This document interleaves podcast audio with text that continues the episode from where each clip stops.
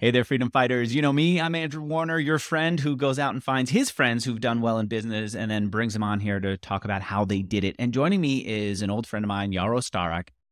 And he created this business that looks so simple that I want to understand it because I think there are other businesses that could be created like it. Yaro created a company called Inbox Done. You know how you have a busy inbox and it's challenging? Well, think about an executive or an entrepreneur who's growing a business and how maddening their inbox is. Well, he created a service where an outsourced virtual assistant can handle their inbox and uh, make it a lot easier for them. And then he added more and more features to it, like calendar is a nice, obvious extension and others. And when I first saw him come out with this business, I thought, it's a little late for this. Has this been handled? Software's handling it. People. Eh. And I watched from the sidelines a little bit, especially as the ads kept flying on me on Twitter. And then he emailed me a few weeks ago and he gave me a sense of the revenue. And I was like in awe and shock. And I couldn't believe that he'd done so well with this. And I invited him on here to talk about how he did it and to talk about how, if, uh, you know, you who is listening to me are thinking about, well, maybe there are other businesses, other services that I could handle for people like this. Fairly straightforward. How do I do it? Let's learn from Yaro's experience. That's the vision here. And we can do it thanks to my sponsor, which will help you hire developers if you need them. It's called lemon.io. And if you use lemon.io slash mixergy, you'll get an even bigger discount than others do on phenomenal developers. But I'll talk about that later because first, Yaro, tell me like the revenue. What can you give me? Uh, what can you tell me about revenue? How much are you doing? Uh, seven figures business. I know um, it's a phrase everyone loves to hear, but what does it really mean? You know, it means, you know, we're doing a million dollars a year in revenue. Um, a million or more?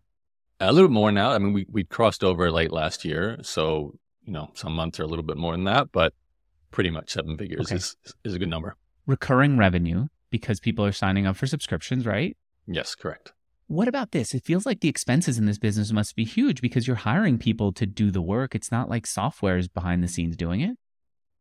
Yeah, I mean, we and we pay our team. We're we're uh, not outsourcing to the Philippines or lower cost labor too. So, you know, we're paying American Canadian competitive wow. rates. So, you know, it's not going to have the margins of a, a SaaS business. Um, or in my background, I was selling digital courses and things, which are like, you know, 95% profit margins. So those are wonderful. But it's a business, and I have to give full credit to my co founder, Claire. She's like the chief of operations. And, you know, when you streamline it, when you have systems in place, you have tight control over how many hours people work, what work we're doing, um, amazing onboarding process to set expectations. There's definitely a margin, and it's similar to any services agency. You're, you're probably anywhere from 30 to 50% margin, depending on, you know, the month. And if you're taking some of that money out to put into growth or not, you know, those sorts of things. But net margins come out to 30% or higher? Uh, 30 to 50. And, and 30 to be 50. fair, that's like when I say this, it's a choice that myself and Claire make how much do we want to pay ourselves? How much do we want to put that into growth? Mm-hmm. So I will be absolutely honest. The first three years, I said, I don't want to take anything. I'm, I want the money to go back into the company. And then once we hit the sort of fourth year, the numbers were a bit bigger. I was like, I definitely not need to start taking some money from this. Otherwise, like, why am I doing this? Uh, right. And then it's, you know, it's, it's a, every single month we just get on a call and we decide, all right, we have this much money to spend. Do we want to take it out in dividends for the owners? Do we want to put more towards it. And that number, thankfully, keeps growing as the company keeps growing. Is it 50 50 ownership? Yes. Okay. And uh, how long have you been running it? So we we did an experiment behind the scenes in 2016, uh, mm-hmm. but 2017 was when we built the website, registered a company, you know, did all the the real grown up business things. Once we had some customers and we saw it was working. Um, you were before this selling digital products like courses and ebooks and things like that. Yeah, you know, Andrew, we we did a podcast yeah. on my show. I was trying to think; it was like 2009, maybe. It was a long time ago, and you had probably just started a Mixergy, I think, around that time, or maybe a year or two into it. Um, around then, I was knee deep in teaching blogging and, and email marketing, and and having a essentially a digital product business, which was a beautiful business, a wonderful business model. I loved it, but the reason why I kind of switched over to an agency effectively now is um, I wanted to build something that was more of a team, that it wasn't the Yaro face, you know, the personal brand. I was having to be creating personal brand content and being the teacher and the expert, so to speak. So it's been nice to see a company that, like, I'm sitting here in Lisbon and there's a whole team of 50 people doing things for our clients, and I don't have to go and, you know, do some content teaching something every single day like I used to do.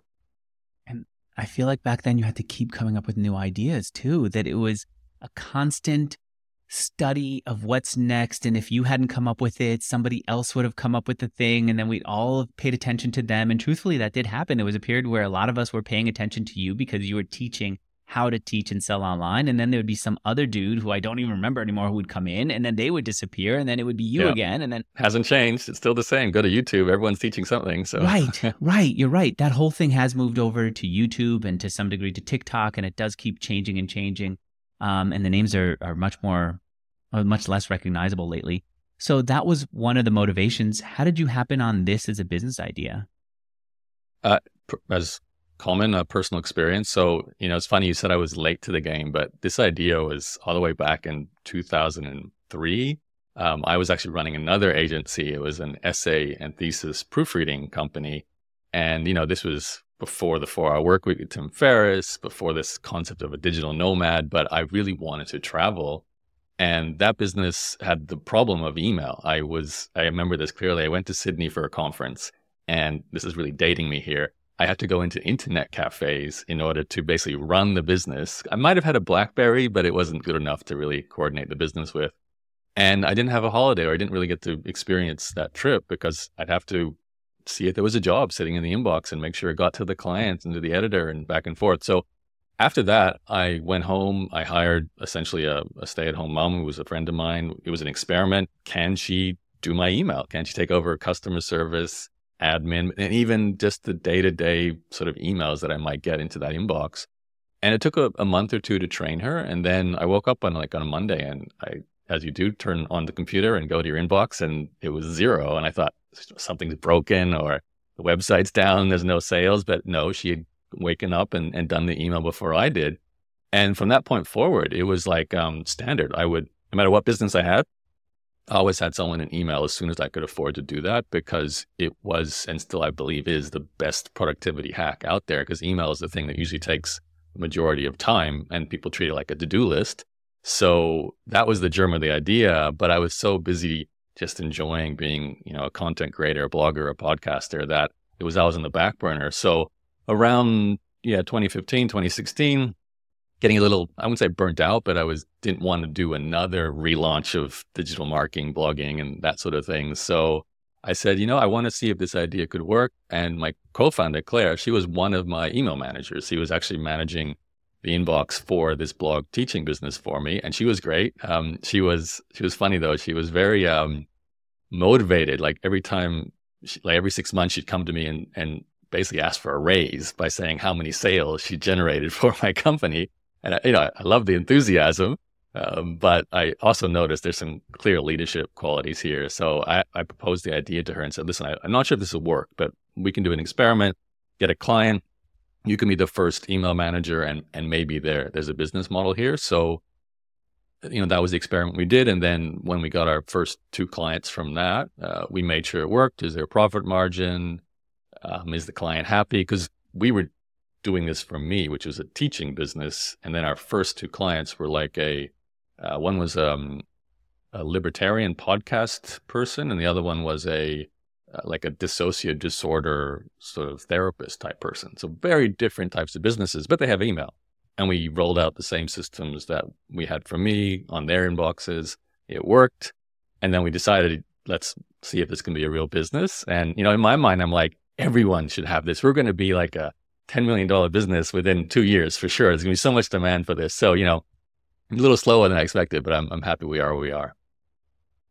I remember when I first brought someone on to go through my email, it was, it was, I went into kicking and screaming. I didn't want someone to go into my personal email where my wife would send me messages or my doctor appointments might come in there. I didn't, I didn't know if I could trust someone with the personal stuff. Mm. And it wasn't until I was at a mastermind where people said, You have to do this. I'm doing this. And we went around the table and it seemed there were a few people who were doing it. And then I, at the time, I'd emailed Drew Houston from um, Dropbox and his assistant had responded a few times. And I realized, okay, there's, enough people doing it and I'm in such a desperate situation, I will tell my wife not to send me anything person personal and I'll just go and pass this on to someone who I trust. And it was a lifesaver, but it was really challenging to let go of my email as much as you try your personal and your work are combined. Hmm. What did what was the hesit did people have that hesitation? Did you have it? I didn't personally. I was I mean there I if there were going to be personal emails that I think no one should see, then I would separate that into a separate inbox. But I never, I never did that. It was always, I'm fine with it. That being said, the the main issue, if anyone have, has an issue, is is letting go. It, it's a habit. It's a, an addiction for a lot of entrepreneur types as well. They they need to see what's going through the inbox to feel like they know what's going on with their business, you know, in their life. So that can be a bit of a learning curve. However, the majority who come to us are actually so ready, like they want to go do the thing that they consider creative, you know, that zone of genius phrase that a lot of people like to use. And they're stuck in the inbox, often doing admin, customer service, coordinating, project management type stuff. So it's easy. The, the, the biggest thing is we have to go through like a month to two month long handover period where we essentially clone them. And that's an experience and that takes some time. But once we get through that, yeah, most people are well and truly happy. But like you said, it's something that has to be managed very carefully um, because an inbox is a very personal thing. It's it is like getting into someone's brain in some ways. So yeah, gotta be careful. And then do you just have them go in through email using the dedic the what is it called the there's a way to assign email in Gmail. Did you do that or did you sign up for like help desk software like Help Scout? You know, everyone's different. Um, the way we work is we actually assign two assistants to every client from day one, and they're both going to clone you. Um, we do that because we want to offer redundancy. Um, if you ever work with virtual assistants, it's really frustrating to hand over something, especially as important as email, and then they're sick or they disappear, and suddenly you're you're right back in there. So we always have a backup with two people. And when it comes to sharing, we try to design things based on what you're comfortable with. So most clients actually like some kind of shared password thing. Um, back in the day, I would say LastPass, but obviously they've had some not yeah. good situations recently. So, you know, Bitwarden, whatever you might want to use as your, your password sharing. Some just create user accounts because they're using a tool already, like maybe a front. Um, some of our clients have uh, Superhuman, and we'll just go in and, and, work with that. Some, most of them are Gmail or Outlook, and we're mm-hmm. just like, we're going in, we're in the same shared inbox. We're writing as if we're your assistant, not pretending to be you. There's been a few times we've done that. And, uh, you know, that's how we access everything. Whatever other software you need to use, like we do CRM, to do list software, we just get a, some kind of shared password access. The first customers, I imagine, came from your email list, right? You got it, yeah. Okay. And how did you know what to charge them? Uh, well, we didn't. Um, we had an idea. So it, initial was like, let's just see if a thousand dollars is a good starting point per month. Um, is that going to like it, it, would cover maybe two hours a day of clearing an inbox and any other tasks? Is that enough?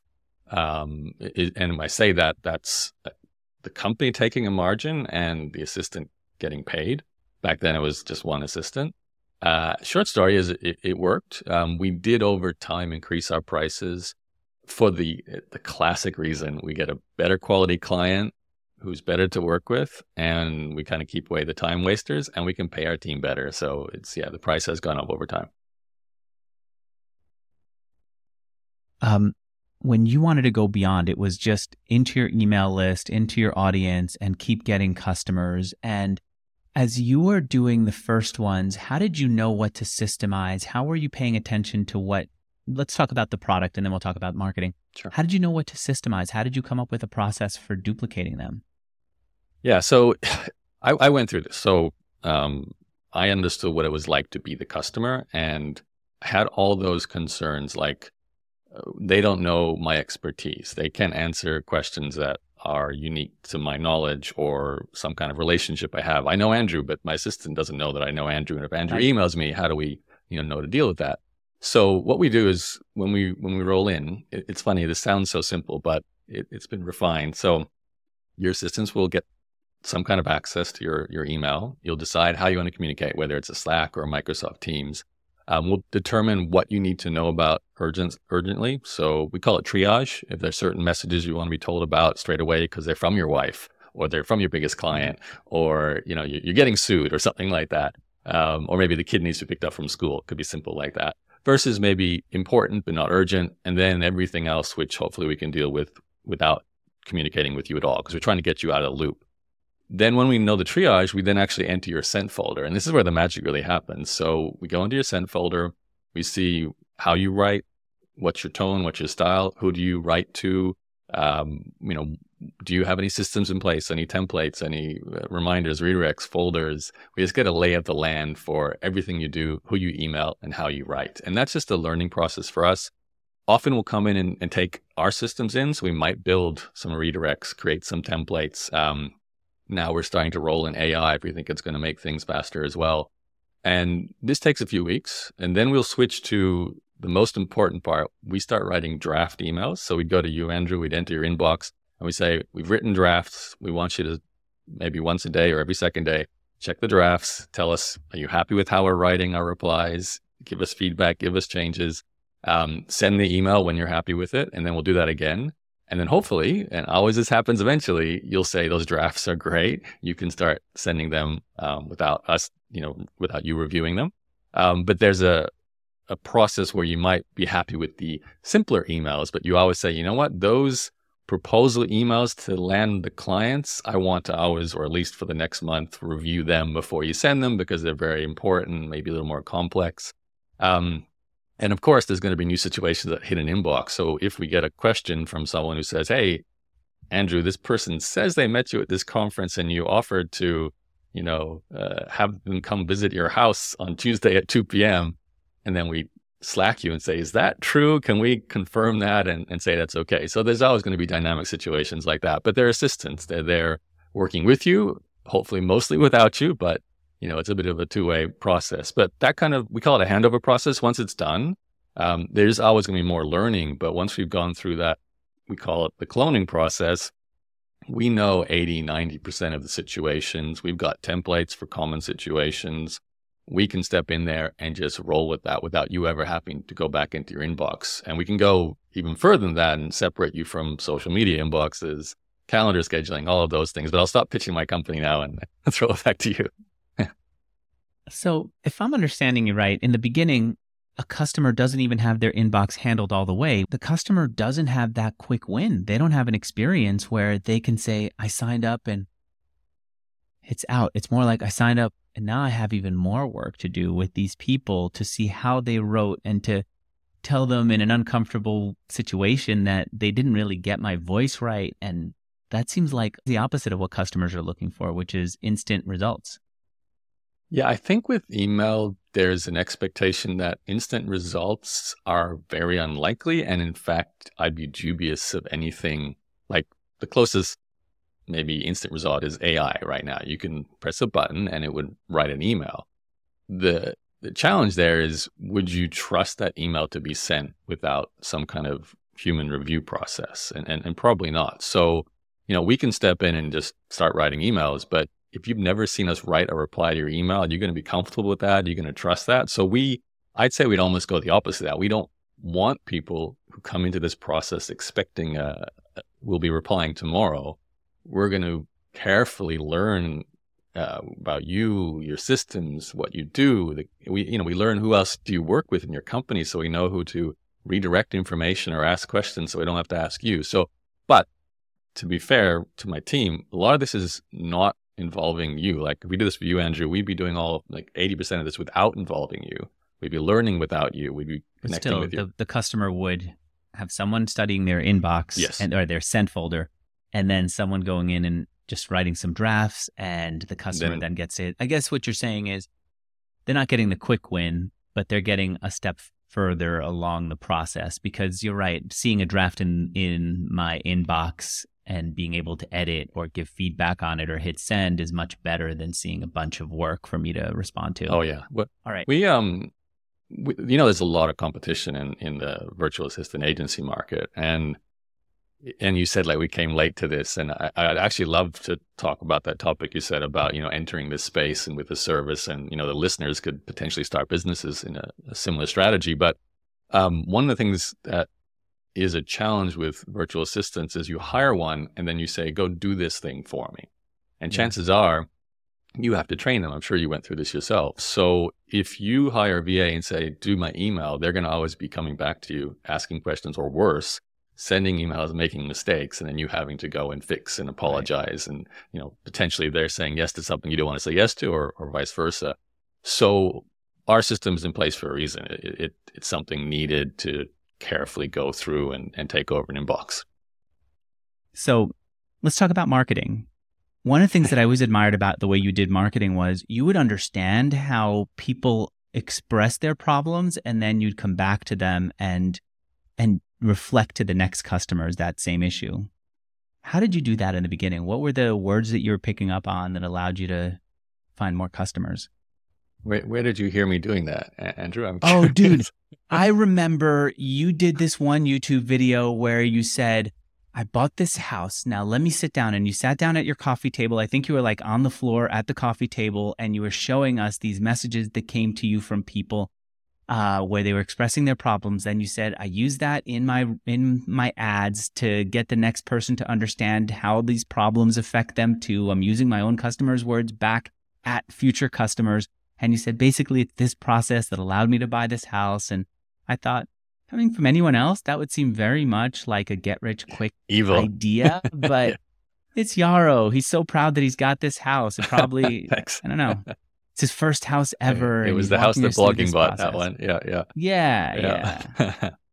yeah, you know, it's it's funny looking back now. Um, it's marketing and sales 101, really, isn't it? Like, um, I do the sales calls, the discovery calls for Inbox Done now. Not all of them, but some of them, and it's an amazing way to just understand your your customer, right? Um, and we have wow, like back then, my customers were kind of the same. A person who wanted to start a business, often with something like blogging or, or content.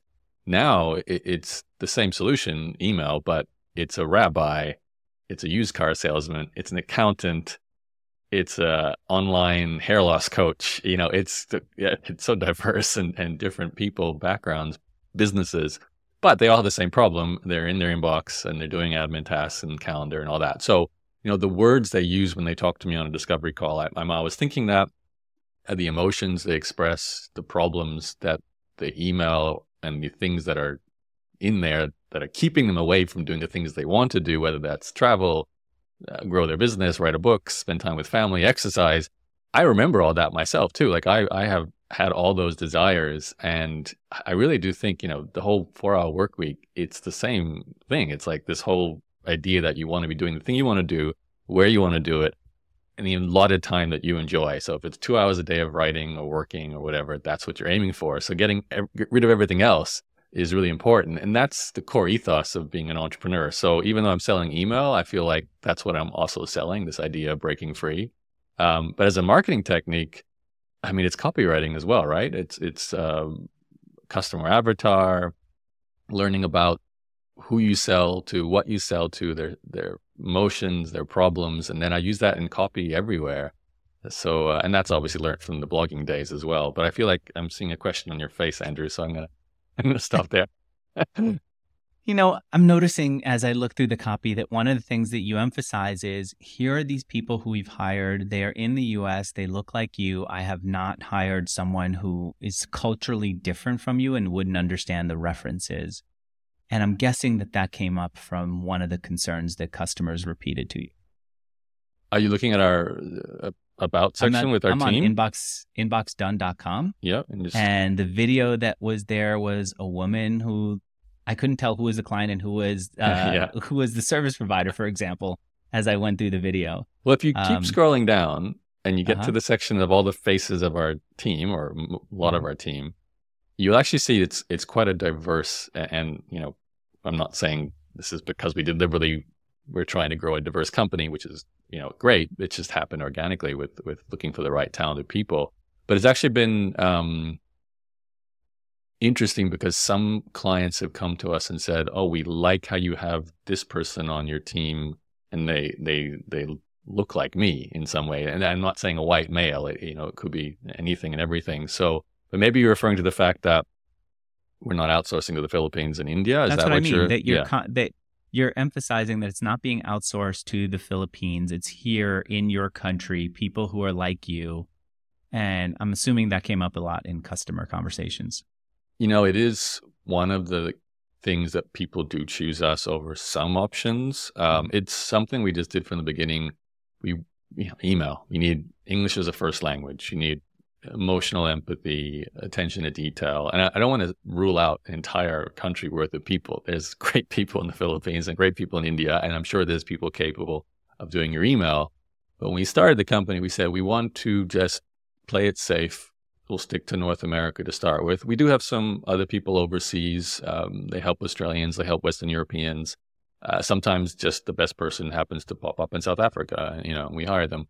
Um, but it's definitely been a point of differentiation. I think that actually kind of points to what you talked about earlier about being late. So, I, correct me if I'm wrong, but I feel like we've been talking about Filipino virtual assistants for for like 20 years now as a, Yeah. a you know outsourcing option. Um, I remember the first time I heard that, probably 2005. Someone said you can hire Filipinos for two dollars an hour, and you know that sounded great. Maybe a little exploitive. I wasn't sure two dollars an hour it was uh, you know a living wage in the Philippines. Maybe it isn't now, but it might have been then. But even now, it's five, six, seven dollars US. Um, and you know, I, I went on that train. I hired a few people, and most of the time it just didn't work out because I didn't train them well, and I didn't know what I was hiring them for. But I would never have put them on my email because English would would not have been strong. But um, now it's like there's so many great companies that specialize in you know um, help desk and phone support, live help uh, with Filipinos, India. You have a sponsor that focuses on Eastern Europe for developers, so you want to throw that in there. And, well, let's and, bring uh, that up. Yes, it's uh, lemon.io. Alex, the founder of do- I'm doing a job for you, Andrew. he said he was in Israel, just traveling through there, and people said, Hey, you're Ukrainian. He goes, Yeah, thinking that maybe they're going to talk to him about his culture, about the country he lives in. And instead, they said, Can you help me hire some of those inexpensive Ukrainian developers that I keep hearing so much about? And he goes, Sure. And so he would introduce them to people he knew. And after a few times of doing that, he said, There's a business here of being that matchmaker. People would pay for this. And of course, businesses would pay to get developers who are solid and are good and are not in North America and these other places where it's expensive. And so he turned it into a business. And um, then obviously the war broke out in Ukraine and he said that all his developers were now in the war and he ran into a huge crisis and he had to figure out what to do. And he decided that what he would do is push himself to do the thing he should have done before, which is expand to other countries where there are also phenomenally smart developers who are also paid less than their US counterparts, but want to live in their countries and have all the quality of life uh, upsides that they get. And so he is now doing this in multiple countries and he's still doing the whole matchmaking thing and it's still the same kind of connected uh, personal touch that you would have gotten if it was just him making an introduction to his friends he still wants to make sure everyone has a good fit um, and usually i wrap back and forth with my guests but you're not even hiring developers you keep your whole thing simple so i can't rope you in here and have you Well, talk about that I, you can actually. I have some Okay. Ukrainian developers. It's not for You do? Inbox Done, but I am a little side hustle software project for you know the creator space. And I actually lived in uh, Lviv, Ukraine for uh, about six months, um, in 2017, and I've got friends there now.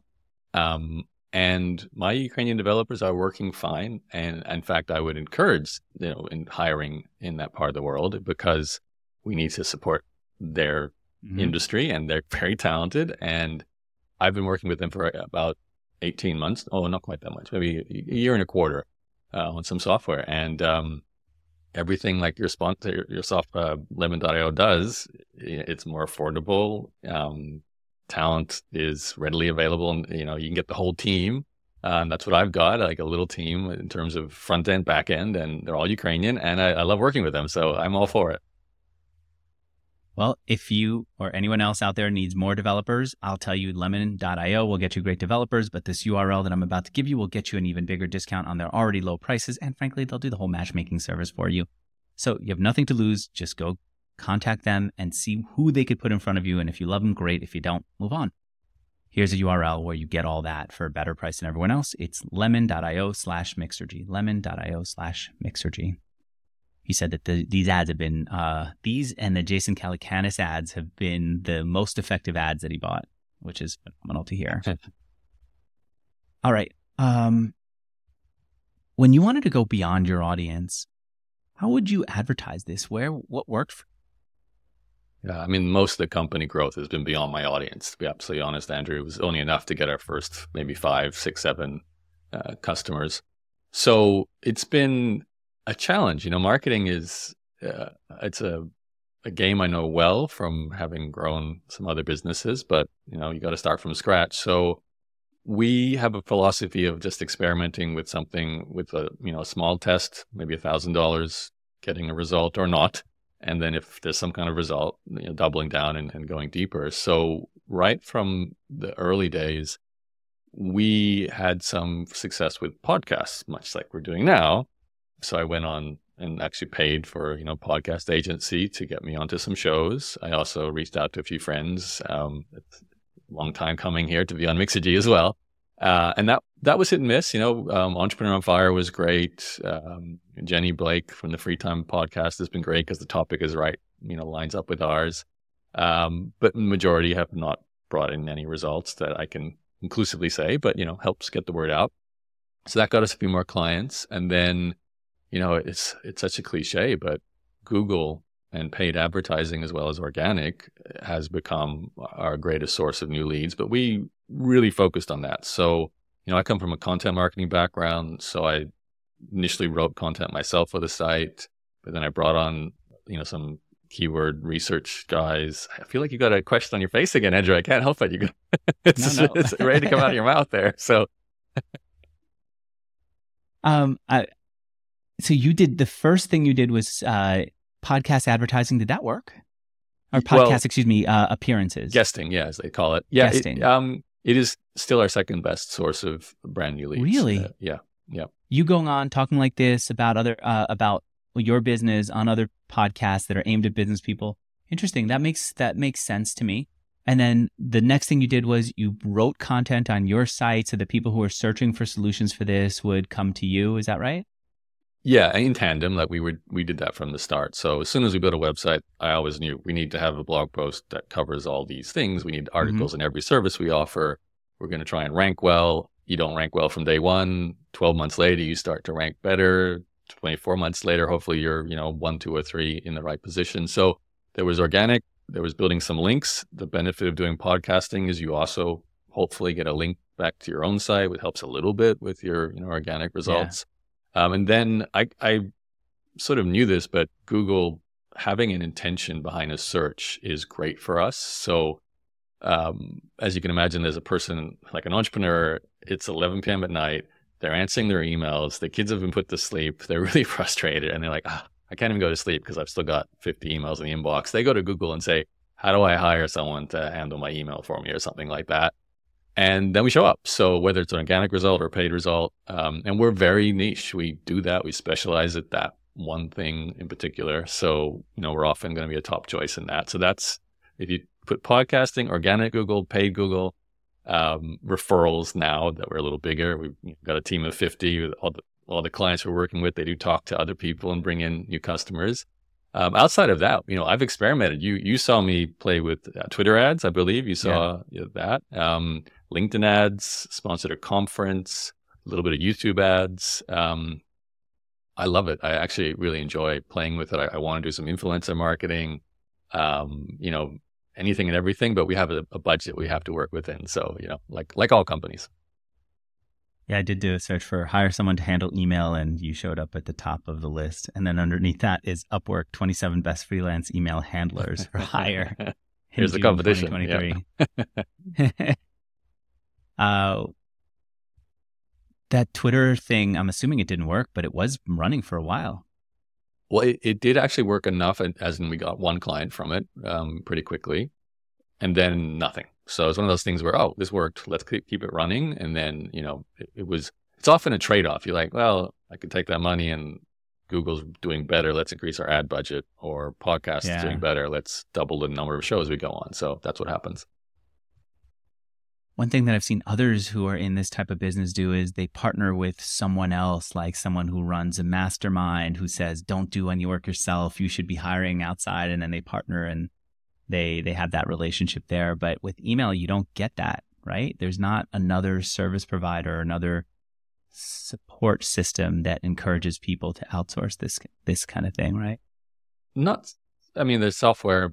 You know, in fact, I contacted Superhuman and said, you know, for those people who want a little extra help with human touch on email, we'd be a great connection. But didn't get a no, no, no uh, email back from those guys. Um, but I do feel like, you know, as a great partner, Tim Ferriss has always been my dream because he obviously in the four hour work week talked about delegating his email to right. back then i think it was indian assistants so i'm still hoping one day to get that uh, five bullet friday shout out and be completely overwhelmed with too many clients and uh, deal with that so tim he used to answer my emails he's been on my podcast a few times but he's, he's too he's too popular nowadays so. I think he's a little bit disconnected too. He seems to have really gone offline except for his podcast. Yeah, and I think the four hour work week as a topic is probably less, you know, it's long time in his, his history now. He's interested in other subjects. So, yeah, different types of medicine, it seems yeah. like, is Mushrooms. the obsession. Yes. How do you keep uh, the people you you hire from taking a credit card number and and moving on or using someone's login information to log into their bank account or something like that right you can trigger a lost password and get access to anything yeah it's probably the the biggest concern if you're going to go that far. Like not everyone wants to hand over, you know, your PayPal login or your bank details or whatever it is. Um, I went through this. I back before I had the company, I brought on email managers, and at one point I said, "Here's my customer selling tool, my, my checkout tool. I want you to now handle refunds and upgrades, and here's my PayPal account. I want you to do that." Uh, and that was obviously not the first thing I gave them day one. They started working for me. I built some trust with them. Uh, you know, we had a relationship established of several months, and then I said, "All right, we'll do that." So there's, I, I do recommend that to our clients too. You don't necessarily want to be handing over everything from day one. Let's get comfortable, get to know each other. Obviously, from our side as a company, our hiring process is all about finding the best people background checks, reference checks. You know, are they good people? Um, we have some hiring parts of our process that are unique to us in the sense we're training on email, we're training on how to work with a client, we're training on security and privacy. But at the end of the day, it's character. Ultimately, you know, you have to find people with good character but it's it's usually you know your references and that kind of background. So hard. Even a good person could end up you know doing a bad thing. Well, that's life. Even I, a good I, person ends up right. So you don't have any you don't have any systems in place to avoid that. To I don't know somehow restrict well, what what they could do. Yes, in terms of password sharing and locking down access to certain tools. But if you give someone a login to PayPal, you can like control their access well, level. PayPal seems like an easy answer. They're they're a different account level than PayPal, so right. you can give them access to an account where they could give refunds, um, but not do but not take money out of the account. Yeah, it's more like bank logins that are a real problem, or other types of financial logins where they just trigger the. In fact, come back to PayPal. They could they could go to PayPal, say I forgot my password, and trigger exactly. the password. Yeah, reset, yeah. It's right? not safe either. It's there's no. Uh, yeah. Once you give someone access to anything, I mean, even think of your your email. Let's take money out of the equation.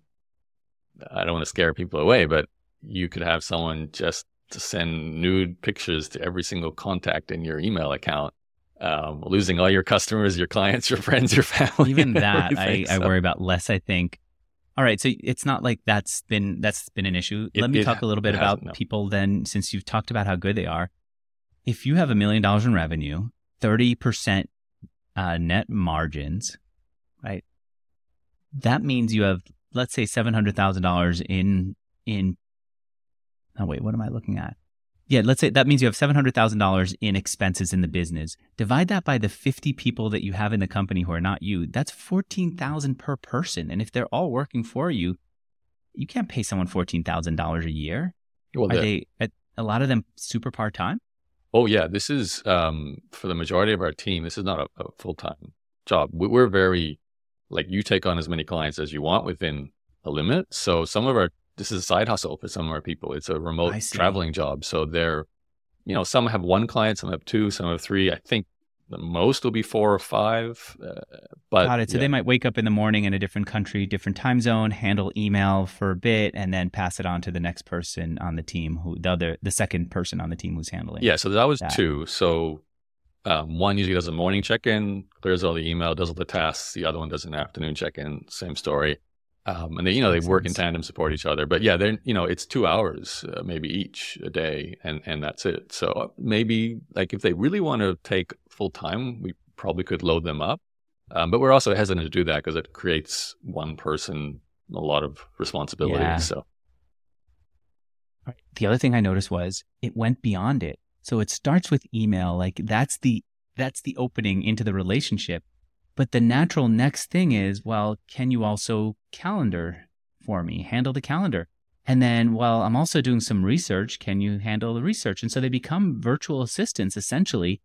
And instead of competing in the virtual assistant space where you're competing against tons of companies, you're in the we handle your inbox. And by the way, our level up is all these other services.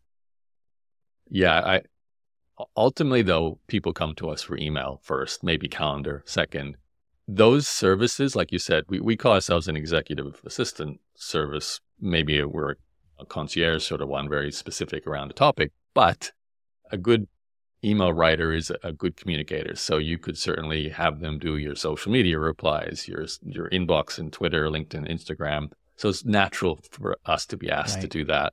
Um, email follow up, lead nurturing, how far you go is up to you. But you know, most of our clients they have a team, and they might actually have a virtual assistant who does their social, and then a, an ad buyer, and maybe a bookkeeper, and then we're in there and we work with all those people. So it's it's up to you how far you want to take it. But most people just they dig into email. They want to get out of the inbox, and then they might go, "Wow, actually, I really like my two assistants. What else can I delegate to them?" And that's you know that works.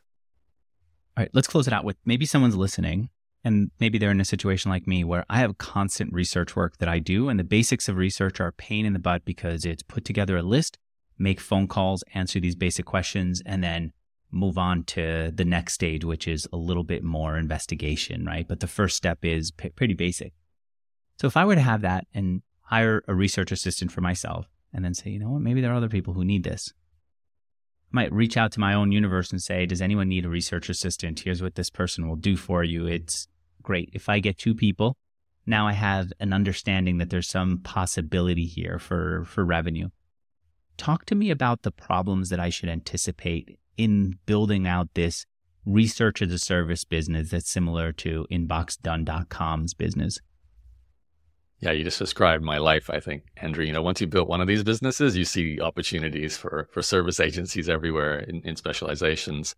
Um, just the other day, I was trying to get thumbnails done for YouTube videos, and I was like, there's got to be a specialist agency that just focuses on, on thumbnails. And it wasn't like I couldn't find lots of freelancers, lots of Upwork people and graphic design studios, but none that said we're a YouTube specialists. So immediately I go and register a domain name, my own thumbnailers.com, and like I'm going to start a business. Like, no, no, focus on the one you're doing, right? Um, but to answer your question, yes, I think the like all industries at the start, they're broad in general. So I think, you know, 15 years ago, virtual assistants would do anything, be anything, and, and that was fine. People hired them for that reason. And then they started to specialize. And how far you go with that, you know, it could be virtual assistants for industries, dentists, doctors, accountants, whatever.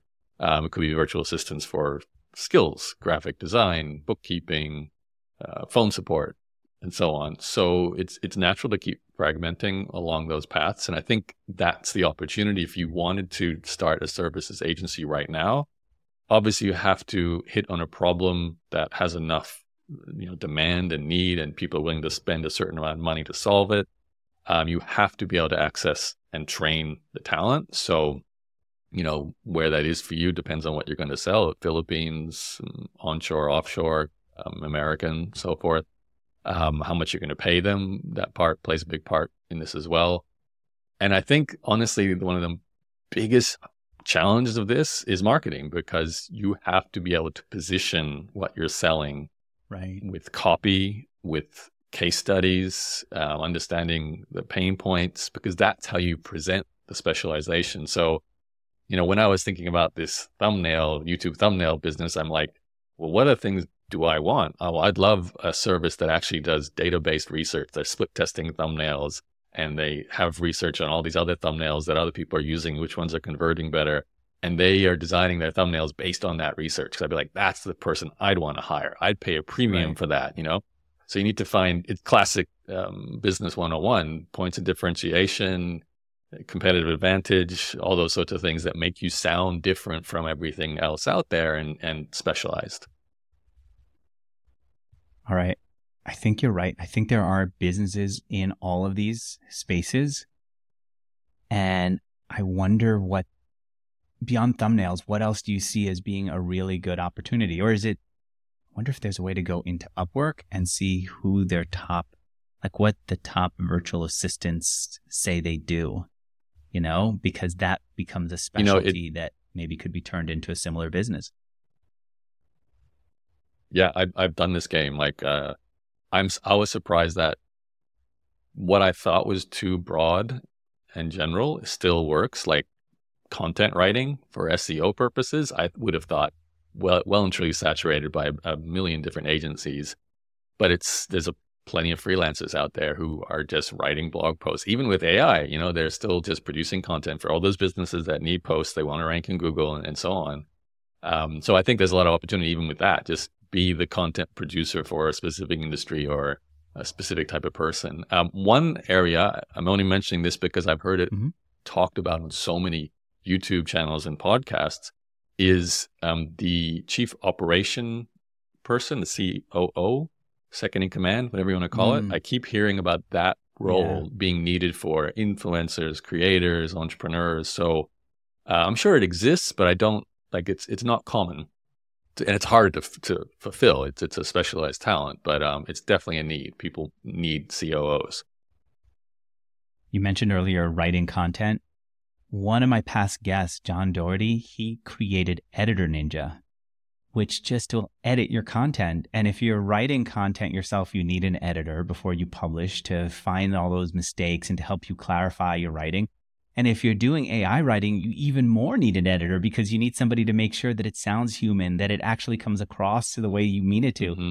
He's built that as a service. And now there are content agencies and businesses that use content for marketing that are using him on a regular. I, I've been a customer of his.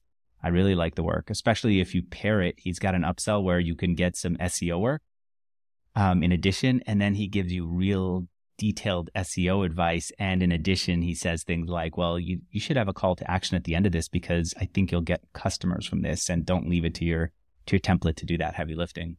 And once you thought editing was like well and truly saturated and old, yes. I mean, I was running I would have thought Grammarly would have handled it. Yeah, yeah. Uh, 2001, I was running a proofreading company, so it's clearly a well and truly established service. Yet, and this is the lesson I think for entrepreneurs: there's so much demand online yeah. So to get to a seven figure business in what you would think is a saturated market, it's just finding those 50 to 100 customers who keep paying for your service. So. All right. The website for anyone who wants to go and sign up is um is what? Inboxdone.com.